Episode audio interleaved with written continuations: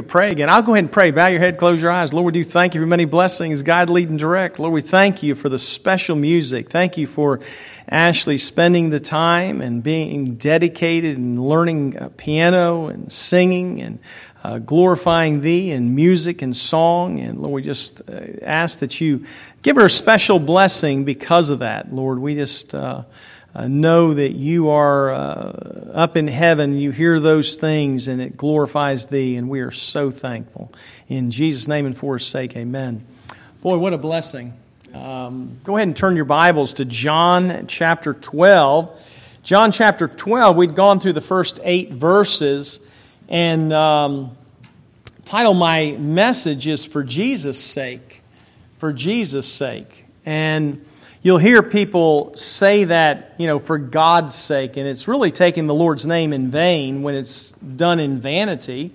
No purpose, it's just a saying. And here it is in John chapter twelve, verse nine. Much people, the Jews, therefore knew that it was there. And they came not for Jesus' sake only, but that they might see Lazarus also, whom he had raised from the dead. But the chief priests consulted that they might put Lazarus also to death, because that by reason of him many of the Jews went away and believed on Jesus. On the next day, much people uh, that were come to the feast, when they heard that Jesus was coming to Jerusalem, took branches of palm trees and went forth to meet Him, and cried, Hosanna, blessed is the King of Israel that cometh in the name of the Lord. And Jesus, when He had found a young ass, sat thereon, as it is written, Fear not, daughter of Zion, behold, thy King cometh, sitting on an ass's colt. These things understood not His disciples at the first, but when Jesus was glorified, then remembered they that these things were written of Him, and that uh, they had been... that they had done these things unto Him. So this is what they call Palm Sunday, and um, that's what it's referred to here uh, before He died. Uh, but I want you to go back to verse nine. And it says that they did not this for Jesus' sake. And I want you to understand that we ought to do everything for Jesus' sake. You have a job. You work for Jesus' sake. You have a, a ministry. You have a marriage. You have parenting. You're a, you're a child, you know, to your parent. I mean, whatever it is, we should do everything for Jesus' sake. And it's in there several times uh, where it talks about uh, Jesus' sake, or it talks about God's sake. And uh, we won't necessarily go through those, but I want you to look at Romans chapter fifteen. Romans chapter fifteen. And um, look at verse thirty. So we're in Romans fifteen. Look at uh, verse thirty. The Bible says, Now I beseech you, brethren, for the Lord Jesus Christ's sake, and for the love of the Spirit, that ye strive together with me in your prayers to God for me. So here he is talking about prayer, and he's talking about striving together, and he says, do it for the Lord Jesus Christ's sake. You know, if we keep that in mind, that we're doing all things for His sake, because of Him, it'll keep us focused. It'll keep us understanding. Listen, this is this is why we are who we are. This is why we do what we do. And, and, and it'll keep us to a point where we will always be focusing on glorifying Him. Another passage you can look at is Second Corinthians chapter four. You might think this just has to do with preachers, but really it doesn't. In Second Corinthians chapter four, uh, verse five, verse four, let's start there, or verse three. Man, we could just do the whole chapter. Just kidding. Verse three. But if our gospel be hid, it is hid to them that are lost, in whom the God of this world hath blinded the minds of them which believe not, lest the light of the glorious gospel of Christ, who is the image of God, should shine unto them. For we preach not ourselves, but Christ Jesus the Lord, and ourselves your servants for Jesus' sake. So we preach not ourselves, but Christ Jesus the Lord, and ourselves your servants for Jesus' sake. So again, we're servants for Jesus' sake. Uh, we do it for His sake. That is why, if you keep that in focus, you will be able to understand why things go on in the world better. You'll understand why people react to you in a certain way. Do it for Jesus' sake. And then if people reject what you say, which doesn't happen as often as you might think, there are people looking for answers. They're looking for the truth. This world is turned upside down. Things that are uh, that were once, uh, you know, pretty much understood that it was wrong are no longer considered wrong. Right is being accepted as wrong, and wrong is right. And, and we've got to understand that's the way it's going to be. But you have the answers if you know your Bible. If you know your Bible, you can go to people and you can say, listen, this is what the Bible says. And again, you do it in a loving manner. You don't have to be belligerent or ignorant or arrogant about it. Just talk to them the same way you would want to be talked to. Look at another passage in Second Corinthians chapter four. We were just there. Look at verse eleven. And I already left, so I got to go back. Look at verse eleven. The Bible says, For we live, I'm sorry, we which live are always delivered unto death for Jesus' sake, that the life also of Jesus might be made manifest in our mortal flesh. He said, we're delivered unto death for Jesus' sake, so that His life can be manifest in us. The worst thing in the world is not death. The worst thing in the world is death without Jesus. If you have Jesus, listen, do everything for His sake. Even death is for His sake. Lazarus, when he died, he said, Jesus said, this is for the glory of God. Imagine that. He waits a couple more days after he hears from Mary and Martha that, hey, Lazarus, the one you love, the one you love is sick. And he doesn't come immediately. You'd think, well, Jesus would come right away if He really loved him, but that's our thinking, not His thinking. And if He does everything according to the glory of God and always according to the will of God, what He does is right. Why do you, how do you know that? Because He did it. That's the same thing with God now in our relationship with Him. The reason things happen the way that they happen is because God is always right and what He does is always right. So we do it for Jesus' sake. Look at verse nine again. Let me make one more uh, point here before we move on. But notice that the people didn't come for Jesus' sake only, but they came, they could see Lazarus, whom He had raised from the dead. Now, I can't fault them for that, but that is like a rock star mentality. You know, I've got somebody coming in toward the end of the month that I, I've mentioned to just one or two of you, and and uh, you're going to be shocked at this. It, it, it's, it's the day before Memorial Day.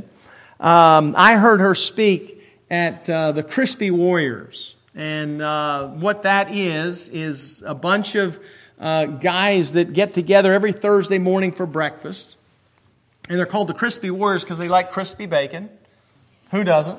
If you like to wrap it around your finger, I'm sorry, it's not really bacon. Uh, it's just my preference. But I heard, she came in Thursday and and she spoke, and I was enthralled. So right before Memorial Day, I'm thinking, oh, this will be perfect. Uh, I'm going to have her at the Republican Club for Thursday, and then after that, I'm going to have her here at the church. This is her story. Her brother, for the Vietnam vets, was interned in the Tomb of the Unknown Soldier until they found out that he was not unknown.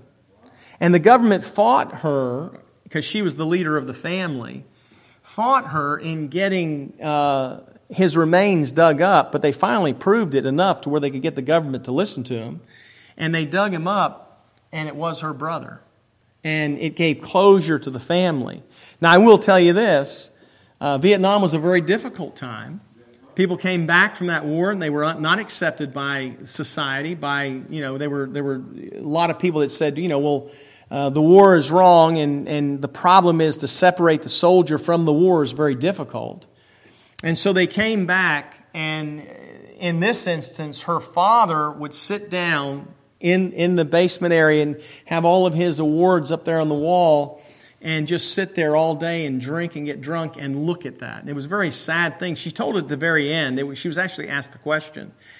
And then they got divorced. The, the mother and her mother and father got divorced, and they weren't even invited to the funeral.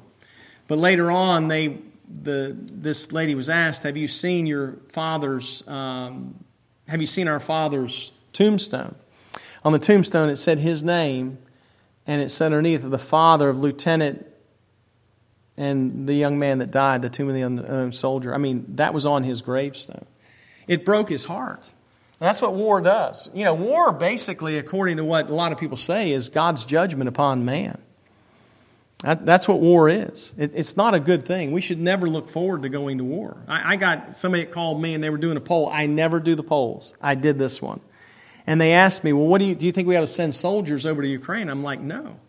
It's just a quagmire. You just go over there and you get in this quagmire. Hey, send them some missiles, you know. But even but you look at both sides, there's all kinds of... It, it's just very difficult situation. But when you look at this Bible, everything should be done for Jesus' sake. How ought you to pray? You ought to pray for Jesus' sake. Uh, you ought to not be coming together because, and, and I guess I got on this because I'm going to have somebody come in and uh, her story is enthralling. I mean, I asked her where the book was and there's not a book written about it yet. And I told her, I said, look, I, I've written several books. I said, I may be interested in doing something like that, even though I don't have the time to do it. I feel like that story is so important and it's so important for healing. Our Vietnam vets, most of them are, are, you know, passing off the scene now because of so many years ago. My dad came back from Vietnam and struggled with it for many years. Uh, he got the Bronze Star during the Tet Offensive, and um, he's eighty-six years old. And so, you know, he didn't struggle as much as the young men that came back. You got eighteen, nineteen, twenty, twenty-one-year-olds that come back from that. And I mean, it, it's just demoralizing to know that you're drafted, you go over there, and your country doesn't accept you. You know, but but again, the key is Jesus. The key is Jesus. I'll tell you one more thing. So um, she was raised in religion, but when she was fourteen, she told me this, and I, it just blew me away. She says, I came to know the Lord. And I went, wow. And I said, tell me about it. And she told me the story, and I was just I was just so thrilled to death. So anyway, let's get back to John chapter twelve. Look at verse ten. The Bible says, but the chief priests consulted they might put Lazarus also to death. And then it tells you why, because that by reason of him, many of the Jews went away and believed on Jesus. Notice they went away. They believed on Jesus. They were so concerned about their position. Remember, the Bible says they put Jesus on that cross because of envy. Because of envy. Look at chapter twelve, verse forty-two. Chapter twelve, verse forty-two, nevertheless, among the chief rulers also many believed on him, but because of the Pharisees, they did not confess him, lest they should be put out of the synagogue. What a sad thing to think that you can't confess Jesus because you're worried about what other people think. You have got to get in your mind where you are not so conscious of what people think about you as a Christian, unless you're doing wrong.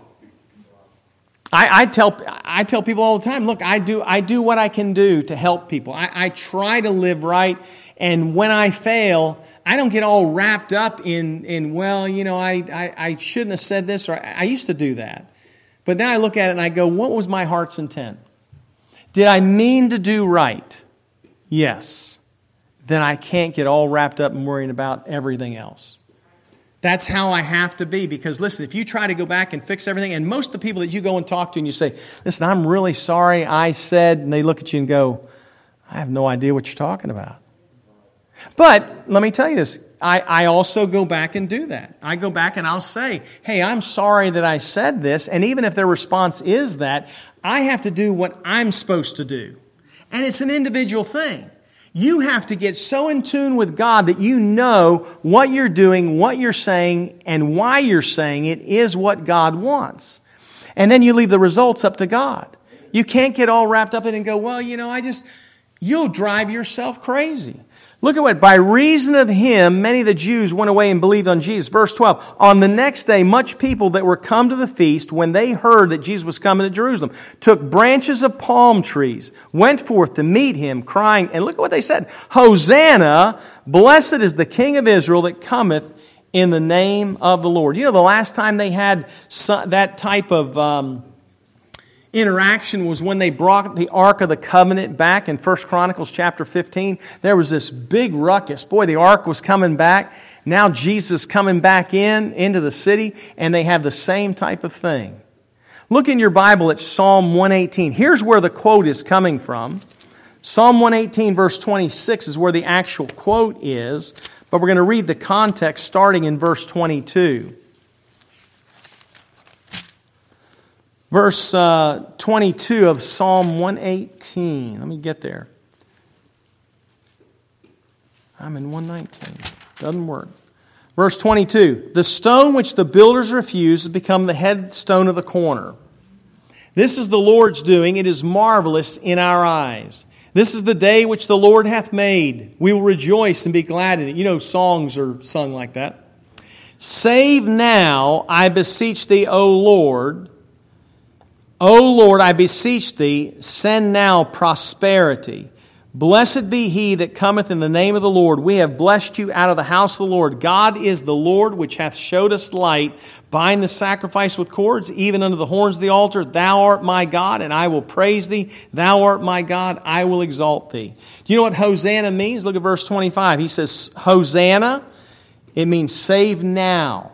In other words, what they were looking for and what they were expecting was a king to come in and deliver them from the Romans. A king to come in and destroy all their enemies. They did not understand that he was going to go to the cross. He was going to die on that cross before he was ever going to be the Savior of the world. He had to die in order to save us. He needed to be the Redeemer. Look at Isaiah chapter fifty-nine. Isaiah chapter fifty-nine.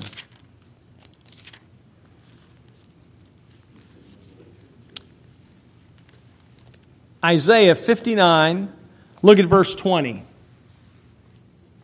The Bible says, and the Redeemer shall come to Zion, and unto them that turn from transgression in Jacob, saith the Lord. As for me, this is my covenant with them, saith the Lord. My spirit that is upon thee, and my words which I have put in their mouth, shall not depart out of thy mouth, nor out of thy mouth of thy seed, nor out of the mouth of thy seed's seed, saith the Lord, from henceforth forever.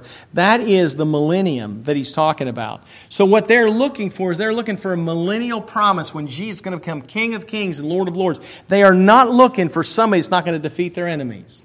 When he went to the cross, they said to him, come off the cross.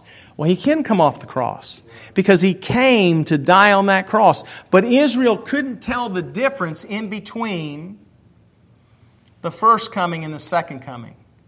The return to this earth or the first coming in order to be born of a virgin and to die on that cross. And then the second coming when he's going to come back and destroy all of his enemies. Look at Luke chapter two. Luke chapter two. Now this will give you the context of what I'm talking about. They are looking for uh, a redeemer, for redemption. They're looking for him to come back and again destroy all the enemies. Look at verse thirty-eight. Luke two verse thirty-eight. We'll start in, well, you just verse thirty-eight. And she coming in that instant, gave thanks likewise on the Lord and spake of him to all them that looked for redemption in Jerusalem. What are they looking for? Redemption in Jerusalem. They're looking for a king to come back, and that is not why Jesus came the first time. Luke twenty-four, the very end of the book of Luke, says the same type of thing. Luke twenty-four is the last chapter in Luke. What are they looking for? Luke twenty-four, look at verse twenty-one. These guys are on the road to Emmaus. Jesus catches up with him in verse twenty-one. But we trusted that it had been he which should have redeemed Israel. And beside all this, today is the third day since these things were done. They were looking for redemption. They were looking for somebody to come and deliver them physically from their enemies. Listen, you know what you and I need to be looking for is a Savior. A Savior. When you come to Jesus, you're not looking for, well, you know, I just need deliverance from this thing I have. Listen, He may give you that deliverance. He can give you that deliverance. He will come in. He will live in your heart for the rest of your life. But you've got to be looking for the Savior, the one that's going to forgive your sins, the one that became sin for you who knew no sin, that you might be made the righteous of God in Him. You need to be looking for the right Jesus. You don't need to be looking for King of Kings and Lord of Lords. That's the future. He's going to do that. It's after the rapture. It's, it, it's after the second coming. It's after the seven-year millennium. It's still, it's still a ways to go. We're not looking for that. Who are we looking for? We're looking for the right Jesus. And everything you do, do it for Jesus' sake. Do it for Jesus' sake. Israel's not looking for an individual Messiah. They're looking for a national conqueror. Um, Zechariah nine nine talks about that same thing. And if you read through that whole thing, they're looking for that second coming. And you'll see in Zechariah nine, you'll see the first coming and the second coming, and they didn't differentiate between the two. And that's the problem. Look at what he says in verse fourteen again. And Jesus, when he had found a young ass, sat thereon, as it is written, Fear not, daughter of Zion, behold, thy king cometh, sitting on an ass's colt. These things understood not his disciples at the first, but when he was glorified, that means when he's resurrected to the Father, then remembered they these things that were written of him, and that they had done these things unto him. Look at John two, verse twenty-two. This is one of the most important things you can make sure you get this morning, is that the apostles did not understand the death, burial, and resurrection prior to the cross. And you'll see that starting in verse nineteen. John two, verse nineteen. Jesus answered and said to them, Destroy this temple, talking about his body, and in three days I will raise it up. They thought he was talking about the temple buildings, who he did say would be destroyed. Verse twenty, Then said the Jews, Forty and six years was this temple in building, and wilt thou rear it up in three days? They don't understand. But he spake the temple of his body. That's very clear. Verse twenty-two, When therefore he was risen from the dead, notice the context. This is this is. Three years later, his disciples remembered that he had said unto them, and they believed the Scripture and the word which Jesus had said. Now when he was in Jerusalem at the Passover and the feast, many believed in his name when they saw the miracles which he had did. They did not understand the Scripture until after the resurrection. So important to understand it. Nobody's looking forward to the cross. Luke chapter nine, they go out and they preach the gospel. It's the gospel of the kingdom. There's healing attached to it. Luke eighteen, he tells them about the death, burial, and resurrection, and they understood none of these things. This saying was hid from them, neither knew they the things that were spoken. And then in Luke twenty-four, he opens up their eyes. So you see the whole book of Luke. They're preaching the gospel nine and eighteen. They're told about the death, burial, and resurrection, but they don't understand it. Luke twenty-four, he opens their understanding. And in John chapter two, verse twenty-two, he says they did not understand until after the resurrection. That is important to understand, because you can't you can't take every you can't say everybody's looking forward to the cross. We look back to the cross. Not a problem. Of course we look back to the cross. But not everybody else understood that thing. And here it is too, when they threw those palm branches down. And they and they were they were singing these things. Now remember, they're going to crucify him. How fickle is the crowd? Do you know that you can have you can have popularity beyond comprehension, and the next day it's done? I think about Joe Paterno. I graduated from Penn State. Joe Paterno, man, he was looked at as as the prime example uh, of good football. Did he know? I don't know. Should he have done more? Likely. And what happened? One day later, he's the piranha. And I tell you what, it, it's like gaining the whole world. Don't lose your soul. Don't look for popularity in the world. It, it, it's like where I am now in, in, in the community. I have a lot of things going, but I've told you time and time again, if it dries up tomorrow, it dries up tomorrow. I have enough things going where if it dries up, I'm still going to get a drink of water, because I can just go in another direction. But I'm just telling you, it isn't. You got to be careful about this thing. Why do you do what you do? Why do you say what you say? Everything is about your heart's condition. Everything. What are your motives? Why do you do what you do? They took him and they crucified him. Why? Because he was a bad man? No, they'd rather have a murderer released. They wanted to kill Lazarus. Why? He was a bad man? Envy. Why do you do what you do? And I'm not saying anybody in here is all envious and, and you've got all these things that we're talking about here. What I'm saying, though, is if you can keep that in the forefront of your thoughts, to always look at your motive why you do things, it'll help you tremendously. Verse seventeen, the people therefore that was with him when he, when he had called Lazarus out of his grave and raised him from the dead, bear record. So they bear record of what was done. And, and this is the record. So you have the record. The record is right. People can, if this thing says, you know, the devil that he lied, is the lie true? No, but the record of the lie is true. So they bear record. So the record is right here. So when they bear record, you can't argue with the record. Like you go to court. The court reporter writes it all down and, and types it all out. That's the record. Well, there's a lie in it. Doesn't matter. Is the record true? That's what we're looking at. In other words, this is we're fortunate in both respects. Not only is what was said true, but the record about what was said is true. So we have this record, verse eighteen. For this cause the people also met him, for that they heard that he had done this miracle. The Pharisees therefore said among themselves, Perceive ye how ye prevail nothing? Behold, the world is gone after him. The whole world's going after Jesus. Can you, I mean, I can't even imagine during this time and, and during uh, the book of Acts, in Acts chapter two, the day of Pentecost, when those unlearned and ignorant men stand up and they start preaching and, and, and people are listening to them. And, and here you've got the Jews' religion, and then Jesus comes on the scene and everything changes. Now it's all about Christ and Christianity. And we look at it now and we think about, you know, if you go anywhere, most everybody, I'll be honest with you, other than California, I mentioned Jesus Christ out there one time and somebody didn't even know who he was. Of course, they didn't know who Rush Limbaugh was at the time either. I was on a plane, I mentioned his name and they were like, who? I'm thinking, man, he was, back in his day, you know, he was so popular.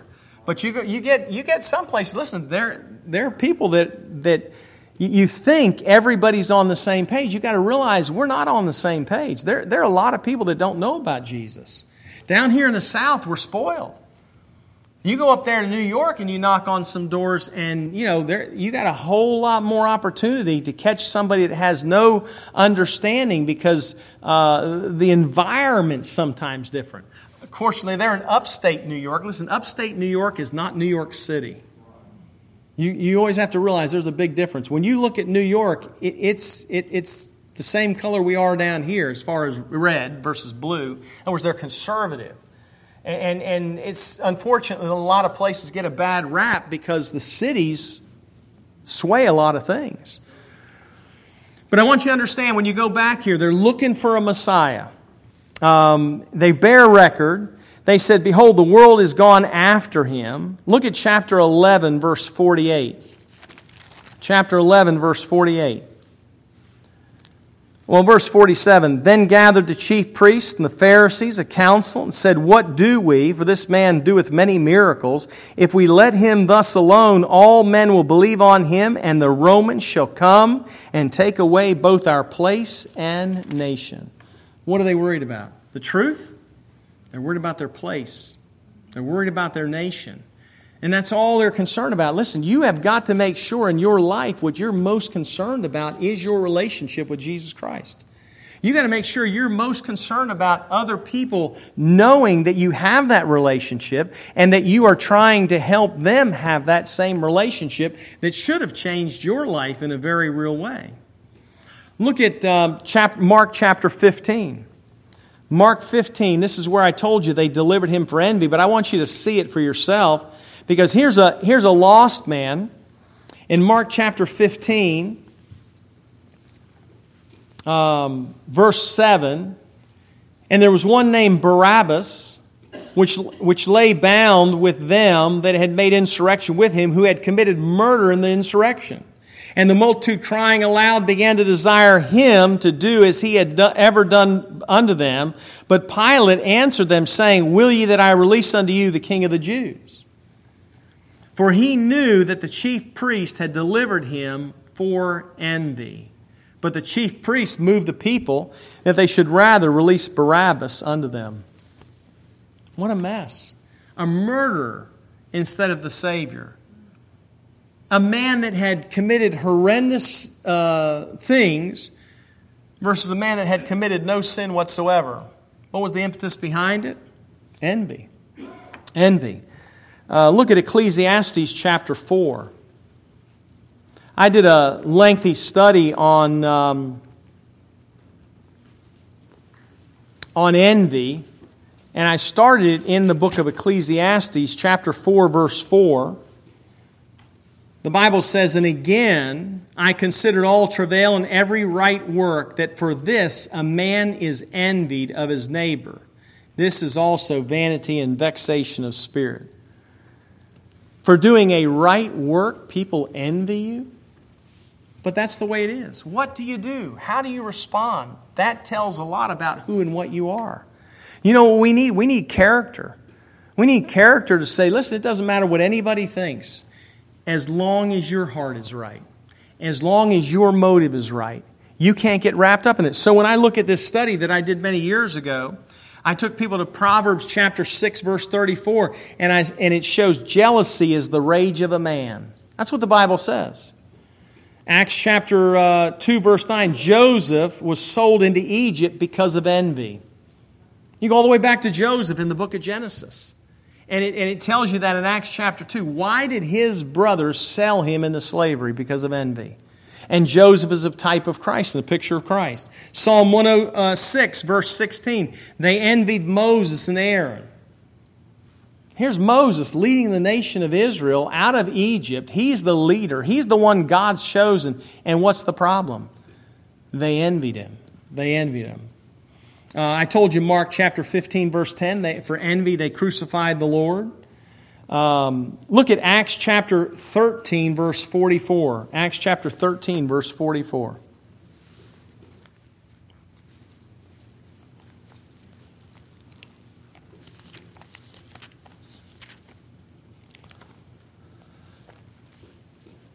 Look at what the Bible says here. It says, and the next Sabbath day came almost the whole city together to hear the word of God. But when the Jews saw the multitudes, they were filled with envy and spake against those things which were spoken by Paul, contradicting and blaspheming. So here you got Jesus being crucified because of envy. You got Moses envied. You got, you got Joseph envied. And then you got Paul preaching the truth after the crucifixion. And the multitudes come together. And what happens is they look at the multitudes and they say, we don't get a crowd like that. We've done everything we can do to try to get everybody excited. And, and Paul comes in here and all he does is preach. And for envy, they contradicted what Paul was saying. They lied and they blasphemed against God because of that. And here's the point. Here's the point. Why do things happen to you? Why do people do things to you? Why do people treat you wrong? If you're talking about the Lord, if you're standing for Christ, it could be because they're envious. Could be because you have you you have a relationship that they don't have. How do you deal with that? You don't hate them. You realize that people do what they do because people are people. We're all sinners. Some of us saved by grace, some of us not saved. And what we have to do is we have to try to figure out, how do I overlook their faults and their failings? You know, one of the biggest things that changed me was to realize that I would look at people and I would I would say, well, they're doing this and they're wrong, I'm right, therefore I can I justified that I could uh, be cruel back, or I could say things back. You have to get over that. The Bible says, why do you not suffer yourselves to be defrauded? Why do ye not rather take wrong? I, I gave a friend of mine asked me for some advice not long ago, and uh, the situation was pretty precarious. It was a family situation. They, this person was right, and I listened probably thirty minutes. I said, "Look, I'm going to give you a difficult answer," and I gave I gave that verse. I said, "I'm going to tell you that regardless of whether you're one hundred percent right, and let's just say you're ninety-five percent right, you still should go to them, overlook it, and apologize." And I said, do this. Is there anything that you wished was different? Not that you did wrong and you apologize and say, I'm sorry I did this wrong, because that would be a lie. You look at it and you go, I'm sorry that you reacted that way to what I said. I'm sorry I caused that reaction. Can you do that? Do you know that if we could do that, we would actually keep relationships longer? You want to have a good marriage? Sometimes you say you're wrong, and sometimes you apologize even when you're not wrong. Excuse me, I didn't say say you're wrong when you're not wrong. I'm not saying that. We men can't do that. You women can't do that. You women can't. Listen, we ought to be honest. But can you figure out a way to say the right thing? And that is, I'm sorry that what I said hurt you. Did you say something wrong? Not necessarily. Did they get hurt? Yes. Can you say, I'm sorry that what I said hurt you? And you know what happened? I, I got a I got a thing back, said, hey, we went over there on Easter and this, this, and this, and we did this, and yeah, it still was it still was tense. And I was like, amen, glory, hallelujah. I mean, wow, that that's what it's all about.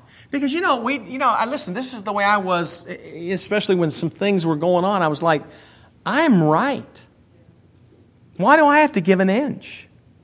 What's that? Pride. Why do I have to give one inch? You know what's the most convicting thing is when the spouse apologizes, knowing that you're also partly wrong. You know what you have to do? I'm sorry too. It never happens with us because we got the perfect marriage and we never fight. I don't want you to get the wrong idea that I'm talking about our relationship. I'm talking about yours. Sure. I just want you to know, look, the whole thing about preaching is to try to help people to get along, live, you know, just, just live together. You know, marriage is a difficult thing. It's not easy to be married to somebody else. Um, and, and listen, opposites attract. You know, men can't figure out women. Women can't figure out men. I was telling a story yesterday. My, my wife and I are both uh, directionally challenged. I'm also vertically challenged, but we're directionally challenged. And so she said, she, we're coming up and we're going to a restaurant. She says, well, don't you need to go right? And I, I'm sort of laughing. And I said, I, I, I said to Brother Jeff, I said, if she says go right, I go left. And I do, because we're both like that.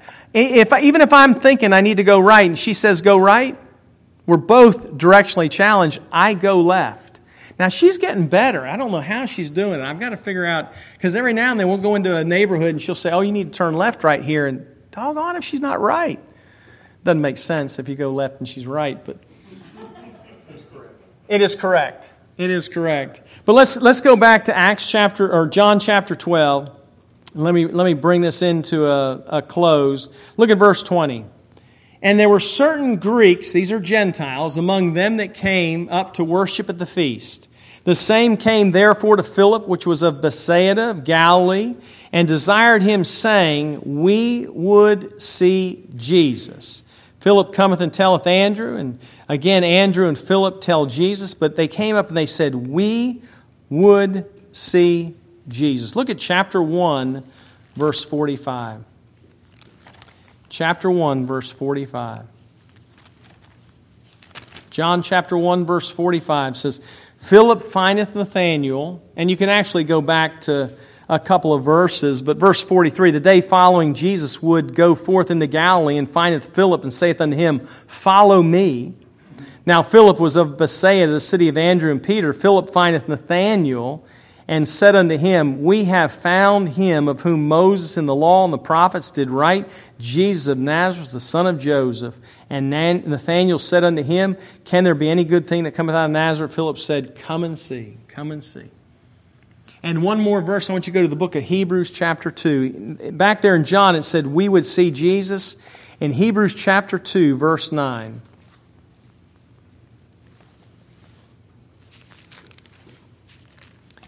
Hebrews two nine says, but we see Jesus, who is made a little lower than the angels for the suffering of death, crowned with glory and honor, that he by the grace of God should taste death for every man.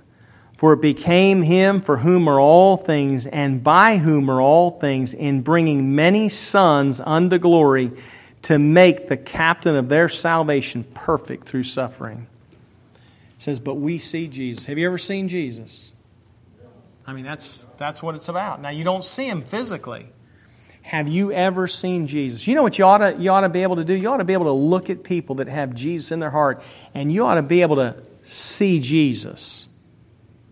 Because that's what it's all about. I want people to know that I've been with Jesus. I want people to know that he changed my life forty-two years ago. I failed him time and time and time again. But when people see me, I want them to know that I've been with him, and I want them to be able to see him through me, through who and what I am. Even when I fail, I I've got to get back up, get back in tra- get back on track as quick as I can, because I want people to see Jesus. Let's all stand together.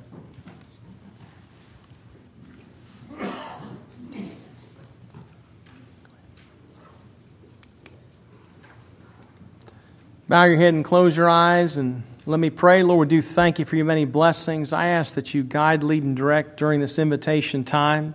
Lord, we thank you for uh, the opportunity to uh, get together and to open up thy word, to study it, and to understand the things that you'd have us to understand. We just pray you have your will and your way during the invitation. In Jesus' name, amen. Your head bowed and eyes closed, the pianist plays.